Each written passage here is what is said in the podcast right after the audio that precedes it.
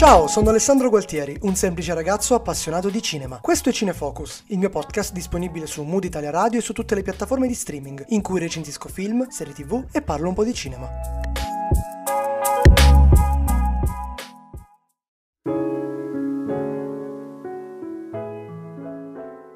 Ciao a tutti e bentornati qui su Cinefocus, anche oggi si parla di cinema. Prima di iniziare però vi ricordo di seguire la pagina Instagram e il blog in cui pubblico approfondimenti sul cinema, curiosità e molto altro ancora. Per info e collaborazioni potete scrivermi in direct o via mail a cinefocus.podcast.gmail.com Vi lascio tutti i link e i riferimenti nella descrizione. Inoltre, piccola novità, ormai in ogni episodio ce n'è una, Cinefocus è da adesso disponibile anche su Amazon Music, quindi seguitemi anche là. Ultimissima cosa, vi ringrazio tantissimo perché sulla pagina pagina Instagram siamo arrivati a quota 1000 follower, in realtà l'abbiamo anche superati, quindi grazie, grazie, grazie per il sostegno che mi continuate a dare ogni giorno, sia con il podcast ma anche con i contenuti che pubblico sulla pagina Instagram. Anzi, ve lo dico già da adesso, seguitemi anche su TikTok, pubblicherò dei contenuti esclusivi, quindi mi raccomando, andatemi a dare il follow anche su TikTok. Oggi andiamo avanti con la serie di recensioni sui film candidati agli Oscar. Il film in questione ha ricevuto ben 5 nomination, eh, miglior film, miglior attore non protagonista per Daniel Kaluuya, che ha già vinto tra l'altro il Golden Globe quest'anno, sempre come miglior attore non protagonista. Inoltre miglior fotografia e miglior canzone. Stiamo parlando di Judas and the Black Messiah.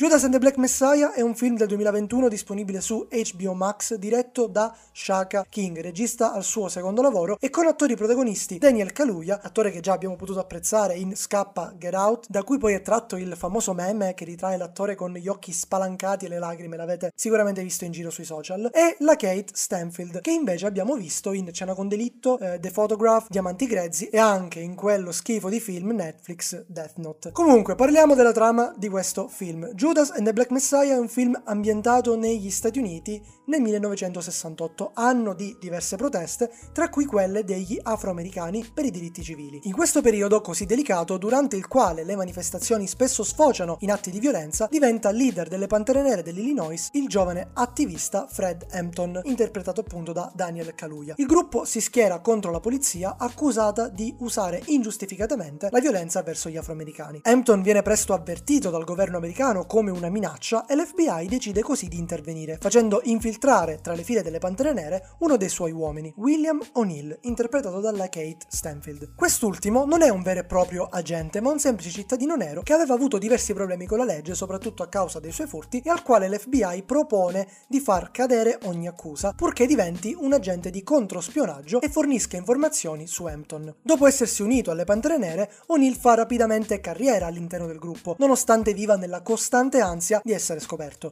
Ben presto, lo stesso infiltrato si ritroverà affascinato dalle parole del carismatico leader, una sorta di messia nero, del quale lui sarà il Giuda. Bene, partiamo col dire che il film ha sfruttato molto bene il periodo storico attuale.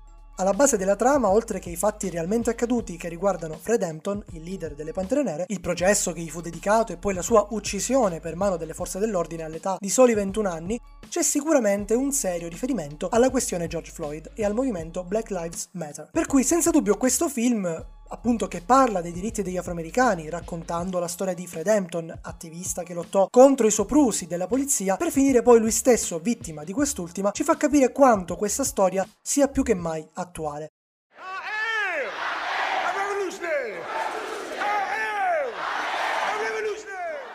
A few pigs, get a little satisfaction. Wait on, wait on. Kill some more pigs, get some more satisfaction. Kill them all, get complete satisfaction. You can murder a liberator, but you can't murder liberation. You can murder a revolutionary, but you can't murder revolution. And you can murder a freedom fighter, but you can't murder freedom.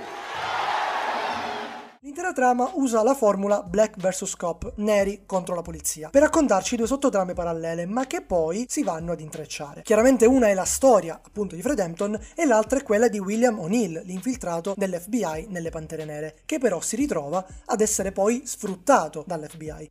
Per quanto riguarda la sottotrama di Fred, secondo me è la migliore per vari fattori. Il primo è sicuramente il carisma del personaggio. La sua caratterizzazione e la splendida interpretazione di Kaluuya rendono sicuramente giustizia al personaggio di Fred Hampton, soprattutto nelle scene in cui si rivolge alle folle, in cui le incita, riesce a coinvolgere perfettamente lo spettatore. Per quanto riguarda invece la sottotrama di William O'Neill, l'ho trovata meno interessante. Ok che si tratta di una storia vera, ma poteva essere sfruttata meglio per creare un po' più di pathos, di tensione. Inoltre il personaggio di O'Neill viene utilizzato solo per dimostrare la riflessione principale che il film ci porta a fare, ovvero che i poliziotti erano questi super cattivi e le pantere nere invece i buoni, rivoluzionari al servizio del popolo. Beh, diciamo che non è proprio così. Storicamente, infatti, ma questo in generale nella vita, non esistono mai il bene assoluto e il male assoluto. Non è tutto bianco o nero, ma ci sono le sfumature. Quindi sinceramente la cosa che non mi è piaciuta di questo film è la costante ricerca di dipingerci le Pantere Nere come eroi. Sicuramente sono state determinanti ai fini di ottenere i diritti civili per gli afroamericani, che poi se guardiamo il presente forse non è proprio così, ma non erano per niente dei santi. Il personaggio di Fred nel film, infatti, e ce lo dice il titolo stesso, è diventato una sorta di messia, di martire che muore per la salvezza del popolo. Per carità, può anche essere così, io non l'ho conosciuto di persona, però non è di certo morto con la coscienza pulita, anzi ha sulle mani il sangue di tante persone, visto che le Pantere Nere non erano per niente un movimento rivoluzionario non violento, anzi, tutto il contrario. Attenzione però, non metto in dubbio la veridicità dei fatti narrati nel film. Dico solo che il film forse li ha un po' troppo romanzati per spingere lo spettatore a schierarsi con una delle due parti. A parte questa leggera pecca, rimane un ottimo film. Ho apprezzato particolarmente la fotografia, una fotografia molto fredda, saturata, sia in interni in cui gioca con i contrasti delle luci artificiali, sia in esterni. Ci sono state anche certe inquadrature che veramente, ragazzi, mi hanno fatto impazzire, veramente bellissime. E anzi, mi auguro che vinca l'Oscar, visto che è candidato nella categoria miglior fotografia, perché non mi pare di aver visto una fotografia a questi livelli tra gli altri film candidati. Molto bello il fatto di aver alternato video reali con alcuni momenti del film film è un excursus narrativo cinematografico ormai evergreen, però rende davvero bene. Prestazioni attoriali molto molto buone e ci sta anche la candidatura a miglior film, per due motivi.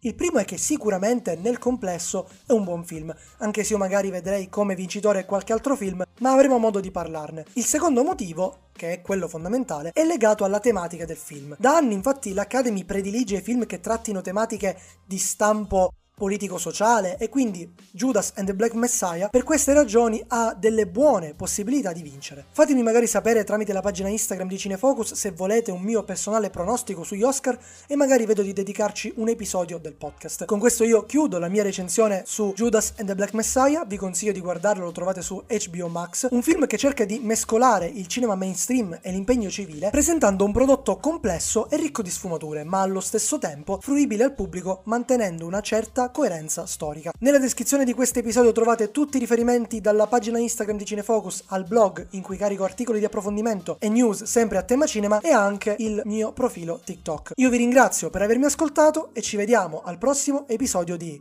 Cinefocus. Hai ascoltato Cinefocus, un podcast di Alessandro Gualtieri, disponibile su tutte le piattaforme di streaming e su Mood Italia Radio, una web radio che trasmette 24 ore su 24 musica Creative Commons. Riascolta questa puntata, scopri gli altri programmi e ascolta musica Creative Commons sul sito www.mooditaliaradio.it. Segui Mood Italia Radio su Facebook e Instagram, nonché su Spotify, dove ha un canale dedicato. Alla prossima e segui il tuo mood, segui Mood Italia Radio.